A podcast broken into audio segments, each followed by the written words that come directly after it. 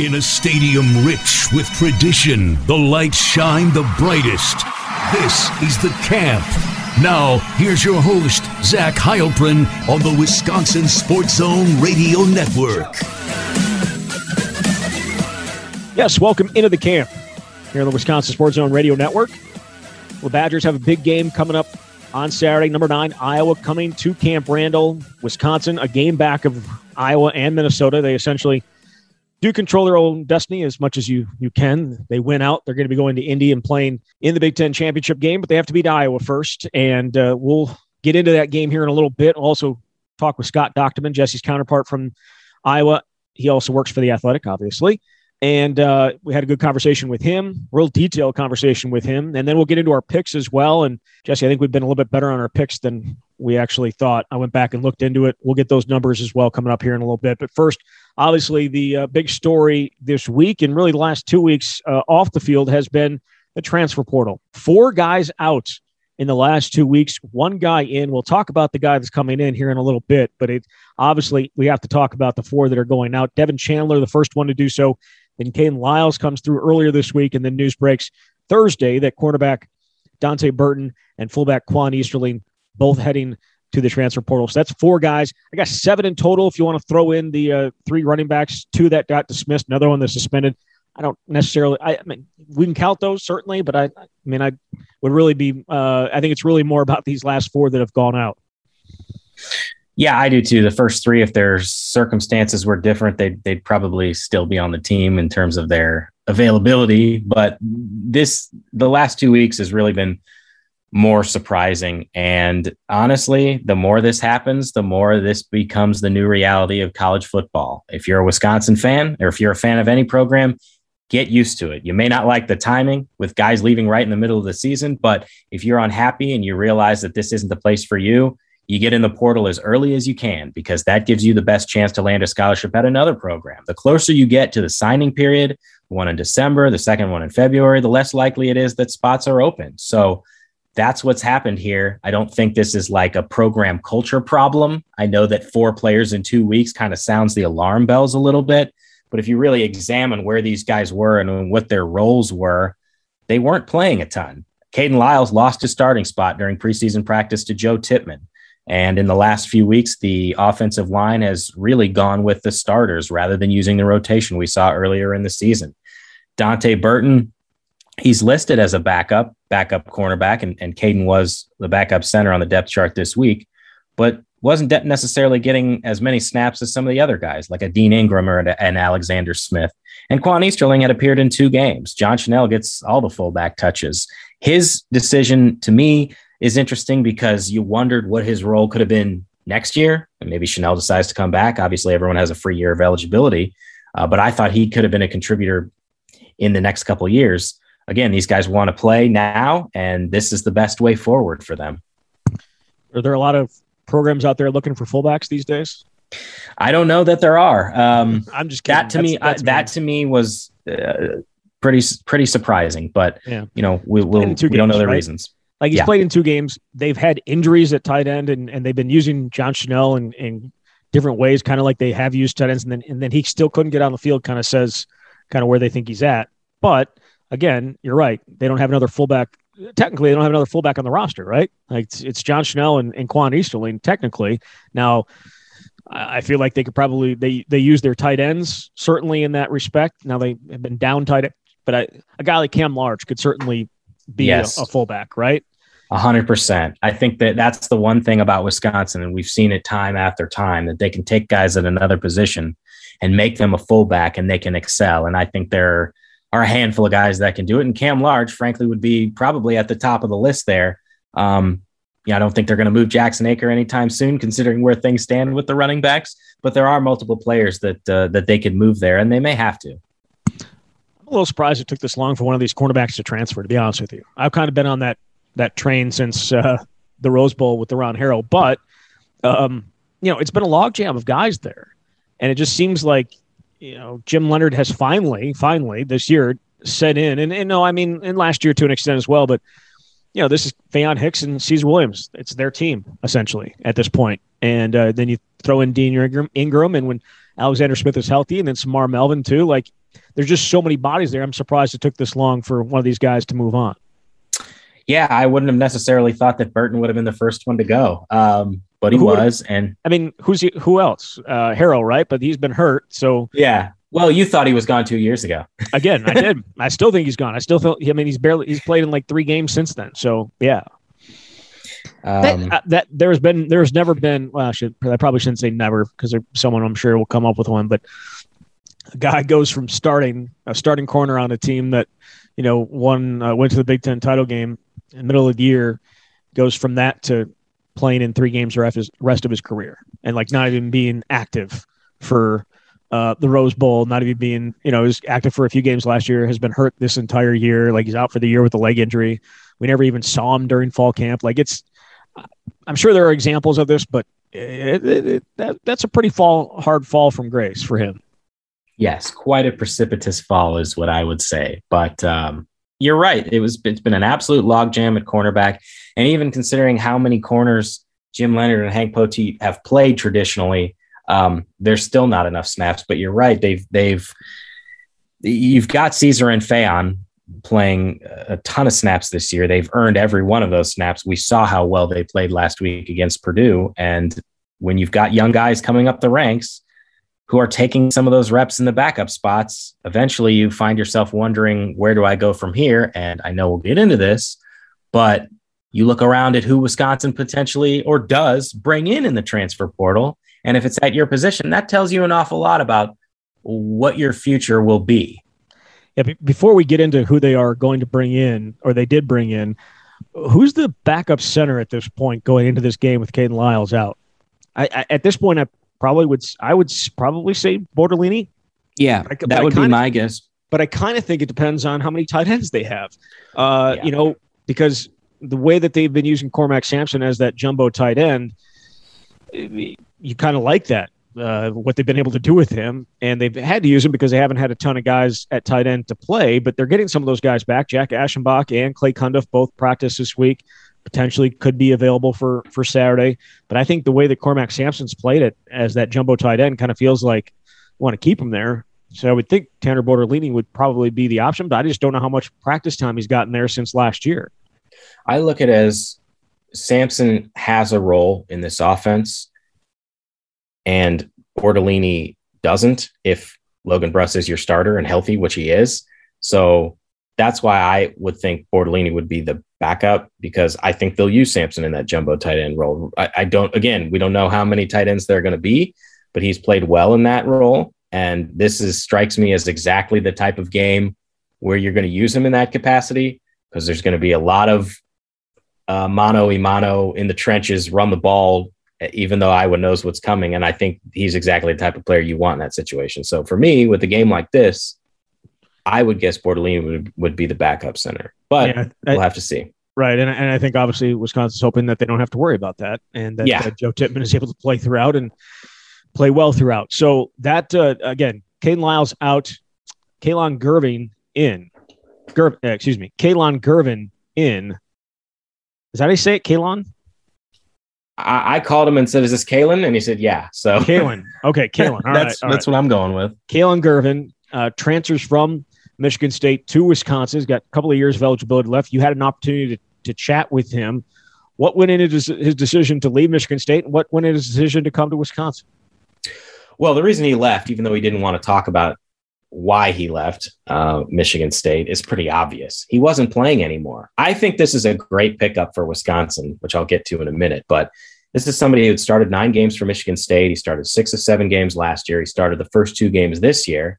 And then all of a sudden, his role was diminished again the third game against Miami. By the fourth game against Nebraska, he didn't even play defensive back. He played five snaps on special teams, and the next day he entered the transfer portal. Now, Michigan State's got some pretty good talent back there. A couple guys who passed him up are a, an Alabama transfer and a Florida transfer, if I'm not mistaken. So that is why he entered the portal. You, you again, like Lyles, you put in all that time, you start that many games like Lyles, who had started multiple games, and you're not playing, you're starting to look elsewhere. But how he came on, uh, uh, came to discover that Wisconsin was the place for him were a few different factors. He said playing time, pretty clearly, very important to him. defensive scheme, program culture, and education. And Gervin is actually a kid that Jim Leonard recruited when Leonard was the defensive backs coach in 2016, the first year he he joined Wisconsin's program. At the time, Gervin was a high school junior, and Gervin visited campus a couple times. The, one of the games that he came to was that Ohio, Ohio State game at night that went to overtime that the Buckeyes won. And so when Leonard started recruiting him this time, they had a previous relationship. He also had a was familiar with Hank Poteet, the cornerbacks coach, because he was previously at Toledo and recruited Gervin then. So he really relied on phone calls with those guys and his recruiting visits from five years ago. And he studied whether he was going to have an opportunity to play. And you look and you see that Caesar Williams, sixth year senior, this is it for him. Faion Hicks, fifth year senior, he could come back. He could use that extra year of eligibility that the NCAA granted players last year because of the pandemic. But if he doesn't, um, playing time could be wide open for Gervin. I mean, I see him potentially starting. And if he doesn't, there's a, a rotation with guys like Alexander Smith and Dean Engram.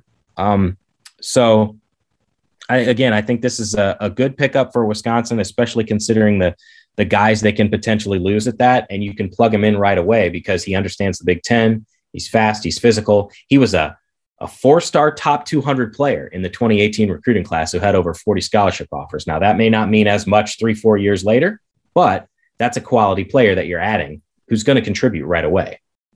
What do you think this says about Wisconsin's involvement with the transfer portal? Does this maybe give you an idea of that they're going to be active? I know obviously they were with Chez Mellusi. They were, you know, in spots where they potentially have not holes necessarily, but opportunities for competition. Is this kind of what you think they're going to be? I would expect them to. And if they're not, I would question what the hell are they doing? Because this, again, just like I said at the outset, this is college football right now. And if you're not pursuing the best talent out there, um, that's kind of a big part of your job. Now, as we've seen, you've got to get guys that that fit. That's extremely important. Chez Mellusi was a fit. Now, if they had playing time available, but he's been able to ingratiate himself with teammates. He's, he works hard. He does all the, the things that he, he needs to do to put himself in position to succeed. And they do their research just like they do with a high school recruit. So they're not going to go after everyone in the portal. They don't they don't have the time or the means to do that. But when there's a need, I think clearly they're going to go after those guys pretty hard. And the other thing is what they need to anticipate is, as you said, they're going to lose guys. They've already lost five guys to the portal. Now, two of those guys were dismissed from the program and one of them was suspended, but I don't think this is the end of guys that we're going to see entering the portal. And in turn, you're going to need to add guys. So, yes, I think this is what we're going to see a lot of moving forward from Wisconsin and every other college program. As we saw with Jalen Berger, do you risk alienating players by yes, doing this, though? Absolutely, you do. Right. That, ha- so, that has to be a consideration, right? And yeah. the question I get asked most is, uh, quarterbacks. Uh, you know, if, if Graham doesn't perform well down the stretch and you're not pleased with what's happening, do you pursue a quarterback there? And my response is you better be damn sure that who you're bringing in is going to be better and give you what you need because you run the risk of losing a player. And and, and not, I'm not saying that's going to happen, but again, that's the question that I'm asked most in terms of what position Wisconsin uh, would pursue in the transfer portal, that that's the one they ask the most. Will they pursue a quarterback? But yes, of course, you run the risk of alienating someone and losing them. Yeah. So Burger's that. Now, uh, Al Ashford, and I have no idea if this was uh, related to this uh, acquisition, but Al Ashford, the, the freshman cornerback, you know that Michael Jordan, and I that uh, that meme from the Last Dance where he's like, and I took that personally. uh, you know, he post he posted that, and again, I don't know if it was related to this. He then deleted it, but it was there. Um, so I, I, don't know if that has anything to do with it. Could be completely random, but I, I thought it, that's worth uh, at least noting. And in terms of the quarterback thing, is it's certainly something that is going to be uh, discussed by everybody over the last month of the season. How well Graham plays, how well he doesn't play, and whether they have to go that route. Because obviously they do bring in Myles Burkett, but um, you know you're potentially going to lose other guys. And I, have seen some, some people argue that there there is not going to be anything in the transfer portal that's going to be better than what you have, type of thing. Like, why would they be in the transfer portal otherwise? But I I kind of would disagree with that. Um, I kind of went and looked at this a little bit the other day, and you know, transfer quarterbacks right now they make up four of the top 15 spots for passer rating this season. Uh, a pair of transfers lead the country in touchdowns. Three of the last four number one picks in the NFL were transfers. More than half of the 13 quarterbacks taken in the 2020 draft were transfers. Um, you know, we've seen even in the Big Ten, guys come in and, and uh, make an impact as a transfer. Going, you know, like sometimes you have a guy like a Hunter Johnson who goes, who is a five star guy that goes to Northwestern and just wasn't any good. But then you also have a guy like Peyton Ramsey that goes from Indiana to Northwestern. It was it was solid. It wasn't great, but like Jake Rudock goes from Iowa to Michigan back in 2015 was actually pretty good for Michigan. Um, Ohio State gets Justin Fields. Like it's not like it always works out. Certainly hasn't always worked out for Wisconsin. If you think about Danny O'Brien and Allan Evridge, obviously they they hit big with Russell Wilson, but I think I think there's going to be quality quarterbacks available um, in the transfer portal if they want them, if they want to go that route. And I don't know how big of a attraction Wisconsin is to them, you know, just based on you know some of the the um, passing issues that they've seen this year. But I think that there are going to be some opportunities available if that's the direction they want to go. Yep, I, I would agree that at least to express your interest. Now it's a two way street, and whoever they pursue are going to have to be interested as well. And that's a question we can't answer. Uh, and it's probably, I would think, more difficult to generate some interest given what has transpired offensively in the passing game this season. But you never know. Someone who's looking for a, a fresh start in a new home may view it as an opportunity. Um, with untapped potential. I don't know. But again, if you do make that decision, you certainly have to be aware of what the potential repercussions are from that decision. Uh, I don't think, I'll just go on record now. I don't think they're going to wind up adding a quarterback in the transfer portal. Um, I think they're going to, I think Graham is the guy moving forward. He's still got multiple years in the program. Um, I, I, I think he'll continue to get better, but I also don't know exactly what that means. I, I think it's at this point to expect him to be the savior that people thought he was. It feels almost impossible at this point. And the other thing that I do wonder, and I mentioned this in the mailbag this week, exactly who is he going to be throwing to next season? You're, you're losing Jake Ferguson, Danny Davis, and Kendrick Pryor are gone. And so your top pass, game, pass catching tight ends now, as it stands, I would think would be Jack Eschenbach and Clay Cundiff potentially. There are a number of other options, totally unproven. And then at wide receiver, Chimere Dike and who? Uh, is it AJ Abbott? Does Markus Markus Allen make a huge leap? Like there are a ton of questions in the passing game that whoever is the quarterback, um, we're gonna have some things to figure out. Wide receiver seems like a spot you might target in the transfer portal. As well. I would think so. I would think so. Um, it's going to be fascinating to see this unfold, and it makes the offseason even more interesting now.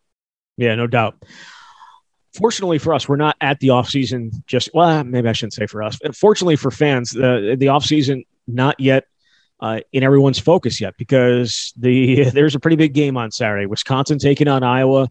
It was a game that perhaps may not have meant uh, much when we talked about this probably a month ago, and Wisconsin was sitting at one and three, but they've now won three straight. They have moved to two and two in the conference. They went on the road and beat a top 25 team in Purdue and now they get a top 10 team in, as uh, in Iowa at home in a game that Wisconsin is favored to win, which again, I, I don't think they're going to be an underdog in any game they play this season. It's going to end up being that way. They're not an underdog in any in any game they play this year.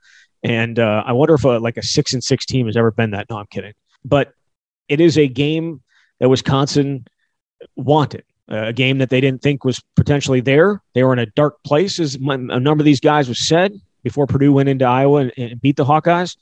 But they're here, and now it's an opportunity to take advantage of it. They took advantage of last week. Now they have a chance to take advantage of this one. I think it's a huge, huge challenge.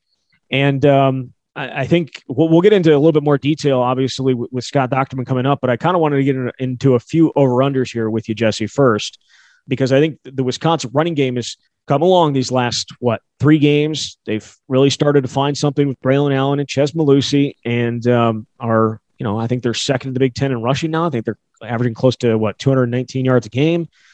Over under Wisconsin running game 175 yards. That's a big number against Iowa. I'm going to take the under. Um, you know, I I said multiple times in recent weeks that one thing Wisconsin has that separates itself from other teams in the West is a truly elite level defense. Um, Iowa is not quite at that level, but they are pretty damn good. And they're seventh in the country coming into this game in run defense, less than 90 yards a game. Pretty clearly, Iowa's strategy is going to be to make the other guys beat them. And actually, so Scott Dochterman sent me a quote from Iowa's D line coach Kelvin Bell for a story that I'm working on about Wisconsin's offensive line, and and that's exactly what he said. Is what what they've shown recently to turn things around is they're putting the onus on the running backs and the offensive linemen, and the goal for Iowa is to make the skill position players, make the seven on seven type of guys win this game for them. So that's going to be the emphasis. They're going to try to stop the run. And that's why I'm going to take the under, even though Wisconsin's been fabulous the last three games.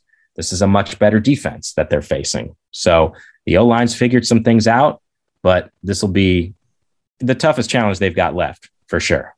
Yeah, Iowa giving up uh, an average of 89 yards per game on the ground. Now, yep. Purdue was pretty darn good before last week as well. Mm-hmm. So, I mean, I think that's at least worthwhile to note. And, and you know, and I mean, they gave up a, a, couple of big runs, but I think even they were able to gash uh, Purdue even on the short ones. Like even if you take away the 70 yard, you know, run from Braylon Allen, he still was like over seven yards to carry. So like he, he it's going to be a tough task for Iowa. I think there's no doubt about that. But this will be the true test, I think, to show whether Wisconsin's offensive line is back to being able to bully people the way that they have these last three weeks against competition that maybe is not on the same level as Iowa. And you're right; they are going to uh, not necessarily stack the box. They don't really need to. They play, you know, they play the four man front. But I think perhaps uh, at least one notable thing to point out is is the lack of Riley Moss at uh, mm-hmm. at cornerback for for Iowa, uh, who was having a ridiculous season until he got hurt was it the Penn State game that he got hurt? That he, uh, yeah, after after an interception got hurt and uh, has missed missed the uh, Purdue game and is, is not going to be available on uh, on Saturday. So I think that's at least worth noting. However, will it matter for Wisconsin because their passing game has been uh, largely anemic, and I think maybe that is being generous. But over under Wisconsin passing attempts, Graham Mertz passing attempts, that is 11 and a half. Uh, I'm gonna I'm gonna take the over on that. Um, maybe that's going out on a limb since they just threw eight times. I just think they're gonna. Obviously, their plan will be to run the ball, but Iowa's plan is to stop the run, and I think they're going to have to be a little more balanced than they were against Purdue. I mean, that was Purdue's was Purdue's was Purdue's plan not to stop the run. Well, the thing is, I was, yeah, I think even though Purdue beat Iowa, I feel like Iowa's defense, as it pertains to matching up well with Wisconsin's offense, is better. Um, it's just it's the same game every year between these two teams. It's it's so I feel like they're going to have to be a little more complimentary this game because I just don't think it's going to come as easily on the ground. I just don't. No, I, I would agree with you. I'm just saying, like, but that's why I'm taking the over. Yeah, yeah. No, I I would agree with you, but I the idea that Iowa's going to come in to stop the run. Well, yeah, everyone everyone comes in trying to stop the run against Wisconsin. Some teams have more success than others. And well, I think they're going to be more effective, is what I'm saying, which is okay. going to force them to throw a little bit more. Okay. Um, I do. This is one interesting thing. Scott and I did a kind of a beat writer breakdown, and it was great, um, by the way. thanks. Um, one of the interesting stats that uh, I used is because we keep asking too, like, how do you get Graham going early in games? And Danny Davis was talking about it. Well, the quicks, like, you know, get the ball out of his hands early, get him into a rhythm. And that's how Purdue beat Iowa. They averaged 2.5 seconds from snap to throw against Iowa, which was the fastest any team had done uh, against the Hawkeyes. And they had a lot of success. And so, you know, you, you would say, or you could say, okay, Wisconsin should try to do the same thing, get some quicks, get get Graham, get the ball out of his hands early. Except that he's last in the Big Ten in completion percentage, yards per attempt, pass efficiency on all of his passes thrown within 2.5 seconds of the snap. And it's just the more you go through the numbers on Graham, it's really hard to find what's going well this year. So I don't know. I again, I don't know what the answer is in the passing game if if you haven't had success there, uh, because I think Iowa's going to do their best to get after him. So I don't know what their go to is against Iowa. Did they just throw it to Jake Ferguson a bunch? yeah, I don't know. Uh, in non pandemic years, the last, and, and maybe this co- kind of coincides with the four game winning streak that Wisconsin had before last year.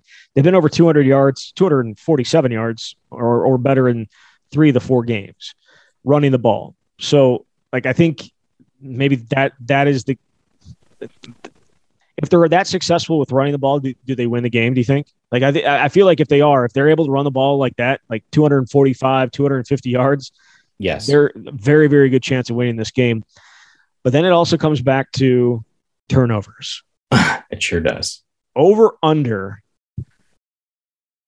I can't use two and a half because they're not averaging two and a half anymore. But were you, um, you going to go one and a half or two? You can go two.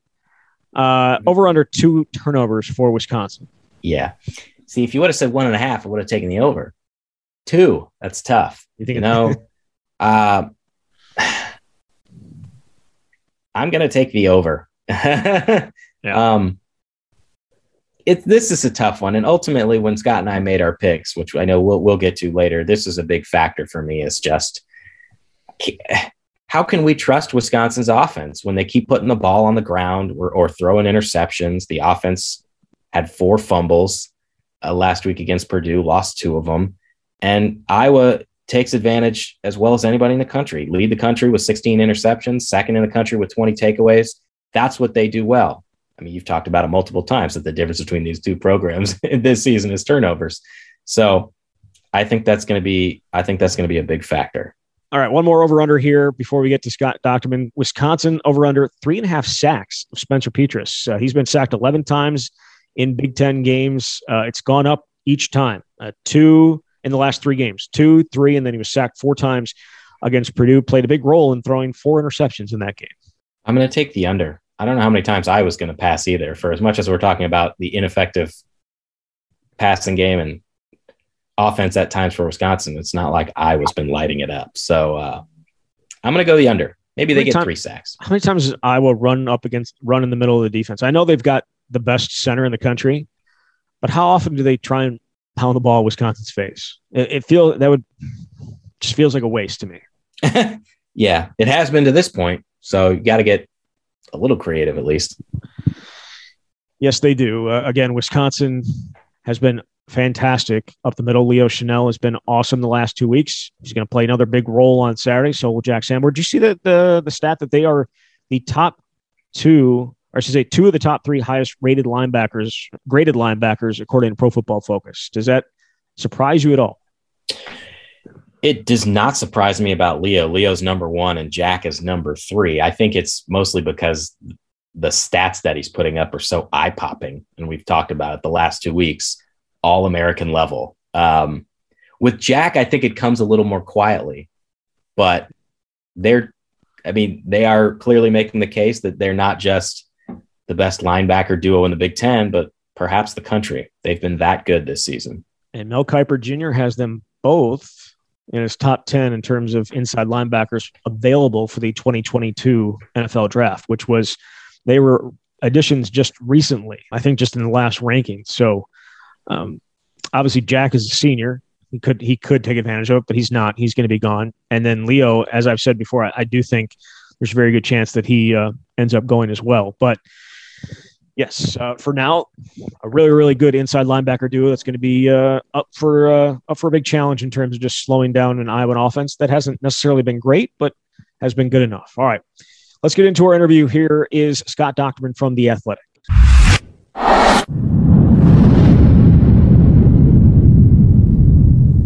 And we do welcome in Scott Dochterman from the Athletic here on the camp. All right, Scott, I've been making this argument for the last few weeks here. I think some people have agreed, some people haven't, but the biggest difference between Wisconsin and Iowa this year is turnovers. One team forces turnovers and doesn't turn the ball over. The other team turns the ball over, doesn't force turnovers. Now, take the Purdue games out of the equation. Is there any accuracy to that comparison? No, that is the, the defining statistic between these two teams. And uh, I think you look, Iowa's plus 12 in, in turnover margin. It's third in the country, and they have 16 interceptions and four uh, four forced fumbles. So that was the defining statistic in games, especially against Iowa State and then Maryland, where they had six interceptions. So that really de- determined the outcome of the game. And then you look at Wisconsin, minus eight, 124th.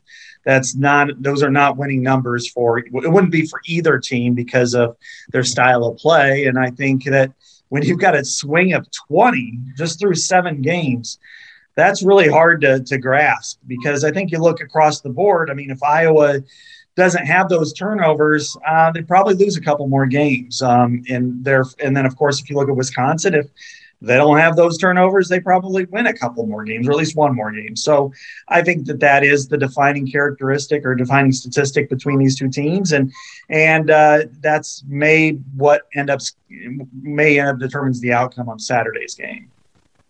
Scott, Zach, and I have been lamenting Wisconsin's ineffective passing game for two months now. Um, and I mentioned in, in our previous segment that it, it, it, wasn't as though Iowa's offense has been setting the world on fire, but this is a matchup clearly with two great defenses. What does Iowa's offense do to get something going against this Wisconsin unit, which I believe may go down as the best of the 3 4 defenses they've had in the last decade? well, I mean, first of all, they're scared shitless. I mean, they're scared a lot, you know, by by uh, their defense now. Uh, I mean, there have been so many great Wisconsin defenses, and this one clearly is one of them. And and I mean, they were really good before the three. Since Aranda came, and then of course Wilcox, and now Leonhard, I think, has even taken it to another level. It's just it's awesome to see the almost the tight end types that have been able to, to you know execute from the outside as outside linebackers and and it's been very very difficult matchup for Iowa up front over the years because they're able they're they're so gap sound and they're quick in how they execute against Iowa's zone that a lot of times they're just they have too much of pack, backside penetration and and Iowa's uh, there's not a lot of room for Iowa's running backs to kind of get any kind of movement past the line of scrimmage. So that's been a really challenge for Iowa over over the years. And I mean it was when it was a four three when JJ Watt was there and O'Brien Schofield and those guys, but it's been more so over the last seven, eight, nine years. But um, what Iowa has to do is it, it's going to have to stick with the run, even if it's not successful, because it's just not going to be able to go back and throw. I, I look back at the 2017 game where it was just a massacre. Iowa picked up 66 yards. And as good as Wisconsin was that day on defense, it was also some real major strategic blunders by Iowa's offense, which was they were getting decent push on first down. Uh, they averaged almost five yards a carry, but then they would immediately pass, and there was there was nowhere for them to throw. And then they were third and long.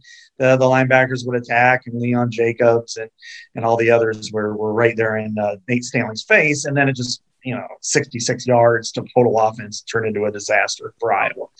Iowa's going to have to stick with that punting is not a sin in this game um, because the only way for them to respect the play action, which is probably best play thus far, is for them to continue to stick with the run. And and even if it's only hey, it's second and nine, it's third and seven.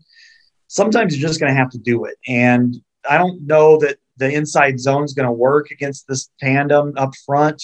Uh, Linderbaum will get his block. I'm not so sure anybody else will. So that's uh, to me, I, I think that's going to be the the key to Iowa, just being able to neutralize the line of scrimmage and be able to play complementary football.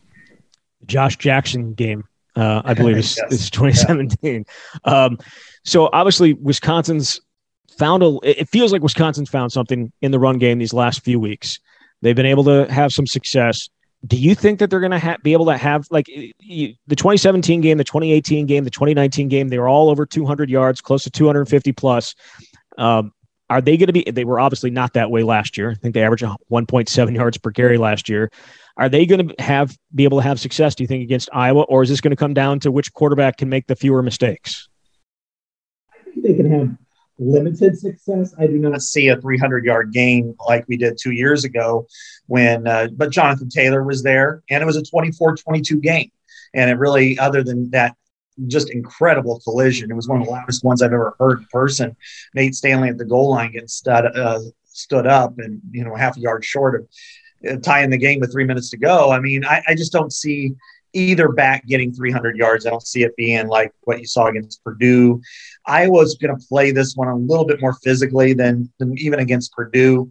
Uh, they they've kind of flipped to a 4-2-5 but for this game they'll run a 4-3 and uh, they're going to probably go more single gap than double gap just to ensure that some of these guys, especially the younger guys up front, don't get blown away by some of the pin and pull techniques that have made Wisconsin uh, so successful over the years. So I, I would say that there's going to be limited success in the running game for Wisconsin, maybe a little more than Iowa. I would anticipate it Iowa's run defense to be more comparable to maybe what Wisconsin saw against Penn State, maybe Notre Dame, and, and certainly not what it's went against Illinois in that. So uh, it, it will come down eventually to at least a couple of plays through the passing game for both teams. And um, Iowa's had Iowa's had some big passing plays this year um, at the right times. Not a lot of them, but it key in critical moments. At Iowa State, um, Spencer Petras came up with a big one. He certainly did a couple of times against uh, Penn State. So I would anticipate that will possibly be a difference maker, but but we know how these games are played. Two outstanding defenses year in and year out, very physical play along the line of scrimmage, and it's probably going to come down to more turnovers um, and field position than maybe any other game either team plays this year. Scott, one of the things I was clearly been able to do successfully this year is be an opportunistic defense. They're first in the country in interceptions with 16. They're second in the country in total takeaways with 20 this is a Wisconsin team that can't get out of its own way. It's turned the ball over 16 times. First of all, what do you think has led this Iowa group to be so successful? At a certain point, it can't be luck when you get that many. And secondly, what are your expectations in this matchup? Yeah, first of all, I mean, coming into the season, no Power Five team had more interceptions over a four year period than Iowa. So this is kind of a history here. But to culminate that, they've all five of their defensive backs who have started games going back to 2019. So they're really, they understand the defense. This was a good defense last year. It's been a good defense for a long time. They understand the style of play. It's primarily quarters coverage. Um, it's It prevents the big play in a lot of cases, which frustrates quarterbacks seeking the big play. But they're also in the right place at the right time because they have so much experience in it. And uh, to be able to frustrate guys like now, um, Michael Penix uh, in the opener for, for Indiana, who you know had a good year last year, um, you know he, they were able to to read him and how he was able to do it. And that's by experience. Riley Moss has been a three year starter. He will not play in this game, uh, but then just you know getting six interceptions against Maryland, four against Penn State, they just they they com- combine really disciplined technique and geometry, and then also the instinctness and awareness to know where the ball is going based on their experience and, and just reading uh, the, the style of play. So I think this is this is a strategy Iowa wants. Iowa wants it in the worst way. They want Wisconsin to throw the ball down the field. Uh, they know what Wisconsin's done, and then they don't care anyway. I mean, they feel pretty confident against anybody that if they start throwing the ball down the field, that they're going to get interceptions. So um, that's I am sure Paul Chryst knows and everybody else that's not a winning strategy for Wisconsin. And so um, if they can get, so their key is in this game is uh, they expect Wisconsin to load up with probably extra offensive linemen playing tight ends, maybe seven offensive linemen in the game. So they know there's going to be more gaps. So instead of playing two gap, they're going to play one gap, and they're probably going to bring more guys in the box, which they never do, to just try to stop the run and then force them into third and longs. And then it's up to, to Chryst, it's up to um, Mertz, um, and it's up to those guys to, okay, do we really want to take a chance here? Or are we just going to say, you know what, let's just run it again. If we don't get it, we'll punt, we'll live another day. Um, because otherwise, Iowa has proven it's one of the most dangerous teams in the country once it gets a turnover, not only just scoring uh, from the interception itself, but, but then turning that into offensive points because they don't generate a lot of points when, when it's just a traditional series but after turnovers, they're pretty deadly. The way you talk about this game makes me makes me think that you really, really love these matchups. Just not even just this week, but just this series overall. Do you have a favorite game uh, between these two teams, whether recent or a long time ago, whatever stands out to you? Yeah, Jesse knows this one pretty well, and that is because uh, last year during uh, COVID, we went through kind of the oral history of the 2010 game uh, between these teams, and uh, that to me was the um, the epitome or, of the series, this rivalry. Um, and what makes it great and special, I mean, you have 30 NFL draft picks who played in that game, five first rounders. You had eight lead changes. You had both left tackles and both right defensive ends were first team All Americans and had, uh, you know, and, and, were first round draft picks. Uh, so Adrian Clayborn on one side, JJ Watt on the other, um, Riley Reiff, and uh, still playing with Cincinnati, and then um, uh, Gabe. Um, oh, the, the, the left Carimi, uh, the tackle. So I loved that game. I thought it was an outstanding game. It meant so much because that was the last time that they got to play annually. And I know that was something that Barry Alvarez was really adamant and fighting for was preserving this series because you know it's not that far from one another. They're built with similar foundations and tenets. Their styles are different, but but they both pride themselves over the they, they, they fight over the same sheet of ice. And it's just uh, you know, one's left-handed, one's right-handed. It's just that kind of difference. So that's what I love. I'm I'm old school. I like caveman football. I want I like slug it out. I don't mind 13 to 9 or 16 to 10 as long as it's well played defense. Um, so I, I, that's that's why this series always intrigues me and and uh, you know because I, I think these are the two most self-aware programs in the country they know what they can do. They know who they can recruit. They recruit to a certain style. They know in central Wisconsin or northwest Iowa, they can go and find 6'5, 270, 260 and turn them into um, you know 330 on Wisconsin side and 305 on Iowa side and end up put, putting them in the NFL they struggle to find the four three wide receiver who could stretch the field. And you know what? It gets cold and the ball hurts when it touches those players anyway. So they get the tight ends they get the defensive ends they get the linemen. So I, that's why i really enjoy this series. 2010 stands out more than any other. And uh, but i think this one's going to probably be more like 2015 which was uh, 10 to 6 and uh, iowa scored the only touchdown uh, forced a fumble at the one. And joe schobert had one of those single amazing performances I've ever seen. I think he was in the backfield more than CJ Beathard was that day. Well, it's probably not surprising Wisconsin lost that game since it turned it over five times. I don't know if the Badgers will turn it over five times this week, but you can never be too sure with what we've seen so far. um, it's funny you were talking about the the types of players that that Wisconsin and Iowa get. I, Bret Bielema has talked about this multiple times. That when he would talk to Barry Alvarez when Bret first got here about the recruiting strategy, Barry would always talk about the, the big guys, the like the Scandinavian born six mm-hmm. six guys who would be sacking groceries at the local grocery store. It was almost like you could pull them off trees or something like that in Wisconsin. So I, I you're absolutely right about the types of players that they get in these two states. Um, well, you've already said what you think the potential score of this game could be. So I, I, think it's only right that we get your prediction here and get it on the record. What's your take on how this plays out? Who wins and why? I I do skew towards Iowa in something in the neighborhood of like 13 to 9. Um, I don't know that there will be more than one, maybe two touchdowns per game. I mean, both these teams are ground acquisition teams anyway. I think this is probably a game where there's no sin in punting uh, as, as undelightful as it is sometimes to watch. But I think if uh, the teams get to midfield, it's almost like an, an, extra point, you know, like, okay, we, we won this possession and now we punt and you're at the 10 and now you're stuck for a little while. And, and I think you see that back and forth. Having watched Iowa perform in games where, I mean, they were down two touchdowns to Penn State at home. Uh, they were on the road at Iowa State, who I think is still a, a tremendous football team. And I think they'll be in it at the end in the Big 12 and has, uh, you know, the number three defense in the country behind Wisconsin and, and Georgia and, and a veteran quarterback.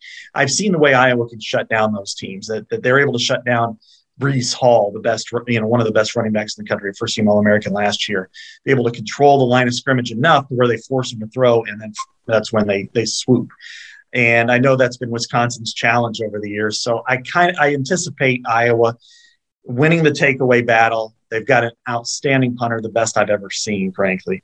Uh, he should be going to pros next year because he's 24 years old. But um, and Toy Tory Taylor, and so I think they win the field field position game too. So at that point, they're they're risk averse enough, and then that's when the turnover margin comes into play. And I, I think that's why I like Iowa in this. If it's if both teams have an equal number of turnovers and neither one were impactful or they're both impactful in the same way and field position was even, then I'd probably skew towards Wisconsin. But we know that's not the case. So I think that's why I like Iowa just because of those other factors.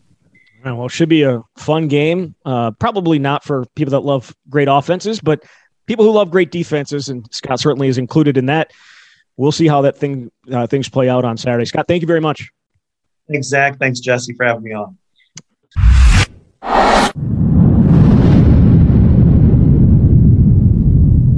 Let's get into our picks. As I mentioned earlier in the show, we have picked games every week except for week one. We did not pick games before week one. I don't remember why, but we didn't. And uh, so we've picked 37 games. Uh, Large sample size is what you're saying. Yes, 37 games. You were 23 and 14 uh, uh, against the spread. Very, very impressive. I did not go back and, and look over the uh, over unders, but 23 and 14 against the spread. I am 22 and 15 against the spread. So we're both doing quite well. You had a better week last week than I did. That's why uh, you are ahead of me. We were tied going to last week, but currently you own a one game lead, and uh, we will start with number six Michigan traveling to number eight Michigan State. Michigan favored by four. The over under is 50 and a half. Both teams unbeaten. Huge, huge game there in East Lansing. I'm going to go with Michigan State on this one. I like the points. Um, you know, I can see a three point game either way. And what Mel Tucker's been able to do in such a short time period is pretty amazing. So I think the fact that they're at home, they've obviously both been playing well. Excuse me, but I'm going to go with the Spartans and I am going to take the over. Talking about somebody, talking about the transfer portal, Michigan State. Uh, has won the transfer portal this year. All, all, the different guys that they have added through that transfer portal, Mel Tucker's done a fantastic, fantastic job in that, and has really turned things around because of that. I think they have four. They went. They have 14 transfers. That's just insane. But I, uh, I am also going to take Michigan State. I, I don't know how good Michigan State is, but I don't. Again, I don't think Michigan State, Michigan with Cade McNamara is great. So I'm going to take Michigan State. Number 10, Ole Miss traveling to number 18, Auburn. Auburn is to a two and a half point favorite. The over under is 66. Yeah.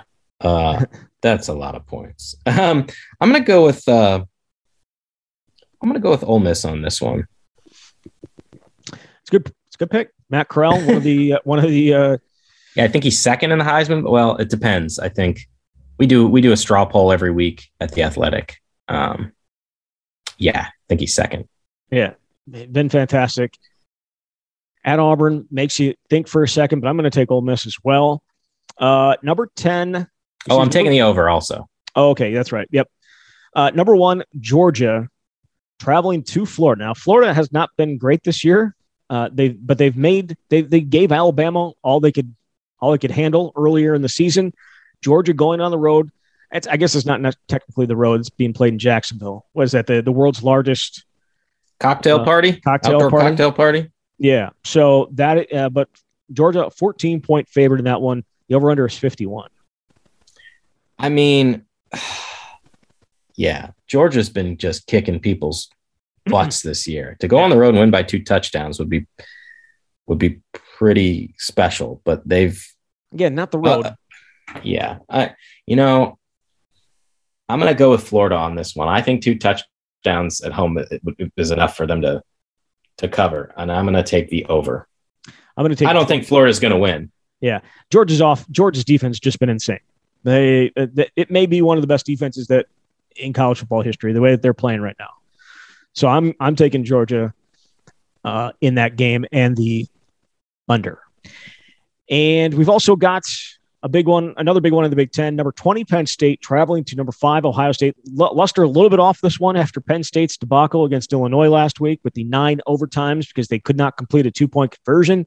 Uh, the over under, I should say, the uh, Buckeyes favored by 18 and a half. The over under is 61. Man, this is a really tough one. What's the stat? What's what's the stat? Uh, Ohio State scored on what 22 of their last 24 possessions, or it's I think it's 20 of 22. I don't know. It's it's an insane thing. Uh, C.J. Stroud has gone from a little bit of a question mark to Heisman candidate, very much a Heisman candidate. they have been uh, insane. This is kind of what Ohio State does. Gets off to a little bit of a slow start with a new quarterback, and now seems to be rolling. That's what I was going to say. I feel like they do this multiple times a decade. That they uh, they lose an early game and then roll through everybody. Um, I am going to go with Penn State because 18 and a half is a lot, even if it's at home. I know Penn State's lost back to back games and the crushing nine overtime lost to Illinois, but uh, I'm going to go Penn State on that one. But I, am going to take the over. Penn State's defense is, defense is good. I don't know how good it. I don't know how good it is, but I feel like they are going to be able to at least certainly not shut down Ohio State, but at least perhaps hold them in check. But where is Penn State's mind at after what just happened to them against Illinois, especially with all these rumors about James Franklin and, and USC? So, yeah, that's a big number, but it's also at Ohio State. It's a night game. I'm taking, uh, you know what? I'm taking Ohio State. Yeah, okay. I'm taking Ohio State just because, just because it's Ohio State. I mean, in the way that they've played of late, their offense has been rolling. Uh, I, yeah, I'm taking Ohio State. Uh, and then the uh, the biggest game of the week for everybody in Madison and Iowa City. Number nine, Iowa coming to Wisconsin. Badgers three and a half point favorites. The over under 36 and a half in this game. It's the second time in three years that the this game has been an over under in the 30s. So Jesse, who you got? I suppose if you've been listening this long, you probably have a general idea of what direction I'm going in. I am picking Iowa. Honestly, I'd probably pick the Hawkeyes straight up, but fortunately, for the purposes of covering the spread, I don't have to do that. Uh, I just think Wisconsin's struggles in the passing game and the turnovers and the lack of ability to convert on third down will add up and create uh, some issues for them when you consider how good Iowa has been at taking the ball away. They're a very good defense. They're not quite on the level of, of Wisconsin's defense, but they're good enough to make life difficult on Wisconsin. And you could certainly say the same thing when you flip it around for Wisconsin's defense against Iowa's offense. But I just don't know how much I trust this Badgers offense not to make that vital mistake that could cost them a game. And, and in a matchup that would presumably be a low scoring one possession game, that can make all the difference. So I'm going to go the under 36 and a half. I don't know what number they could have picked for me to take the over, mm. but I'm going to go and go ahead and say Iowa wins this one 14 to 10. So I suppose even if they drop the over under 10 points, I'd still take the under. I think it's worth noting that the this this over under 36 and a half, it's the second time that these two times uh, that I should say in the last 15 years, the second time it's been in the uh, third time it's been in the 30s. And the last two times it's been in the 30s, 2019 and 2006, the over hit. So I don't know what that means for for Saturday, but at least th- there has been um, history that the over has hit.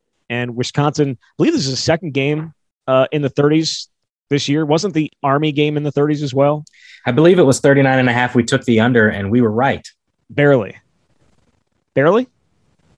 It's 20 to uh, it ended up being 20 to 14. So I guess not 34. Yeah, we had some we had some wiggle room. Had some wiggle room there. I am I, I don't know why I'm going to do this, but I'm going to take Ugh. Um I've gone back and forth. Like I think I think Wisconsin wins, but I think Iowa covers. So mm. I guess I'm gonna. Hmm. I guess I'm taking Iowa here. I'm taking Iowa, but Wisconsin. Wow. I'm gonna take Iowa. I'm gonna take Iowa to cover, but I think when when I actually have to give a score, you didn't give a score there. I think you. I did. I, I said Iowa 14, 14 to 10, 10, right? 14 to 10. Mm-hmm. Sorry, my bad. When when you go score there, I'm I'm gonna say uh, Wisconsin 20, Iowa 17. Wow, so a real barn burner. I'm really surprised you're you're making this pick based on our conversations throughout the week, but I understand you're a game behind in the yeah, gotta uh, make one up. Yep. So this is the one to do it. I gotta make one up. And again, I the thing is, Wisconsin put the ball on the ground five times last week. They they only lost two of them, but they put them on the, on the ground five times. They tried. They tried to match Purdue in terms of turnovers. They couldn't do it, but they got close. I just I, I do think Wisconsin's going to have success running the ball. I do think Iowa is not going to be able to run the ball. I think they're going to have to make some plays in the pass game, and it's possibly they can. But I don't think they're going to be able to hold up against against the way that Wisconsin's rushing the passer right now. I don't know if they're going to be able to hold up long enough to be able to make those throws down the field like they were able to last year. Last year, and and obviously they had Smith-Marsette, and that's just a he's just a difference maker uh, on the outside. I don't know if they're going to have enough time to make those plays down the field. I, I don't trust Graham Mertz as far as I can throw him, and I can't throw him very far. So it's very tough. But I, I do think Wisconsin defense does enough there's a there's a special teams play in there somewhere too. uh, to go along with the defense. Uh, perhaps the defense giving Wisconsin a short field or two. I'm trying to find reasons to back up my pick. It's not going great right now, Jesse, but I will say um, I will say Iowa covers, but Wisconsin wins. Okay, the pick is in. So it is. We'll see it. how it plays out. You're right. I do need to pick up uh, some games here. We do have. Uh, t- technically, we're only what we got another four weeks after this of regular season football, so I, I have some more time to make up that game. But this this might this week might be a good start. Might be a good start. All right, Jesse. Thank you very much. Thanks, Zach. All right, there he is, Jesse Temple from the Athletic. You've been listening to the camp here on the Wisconsin Sports Zone Radio Network.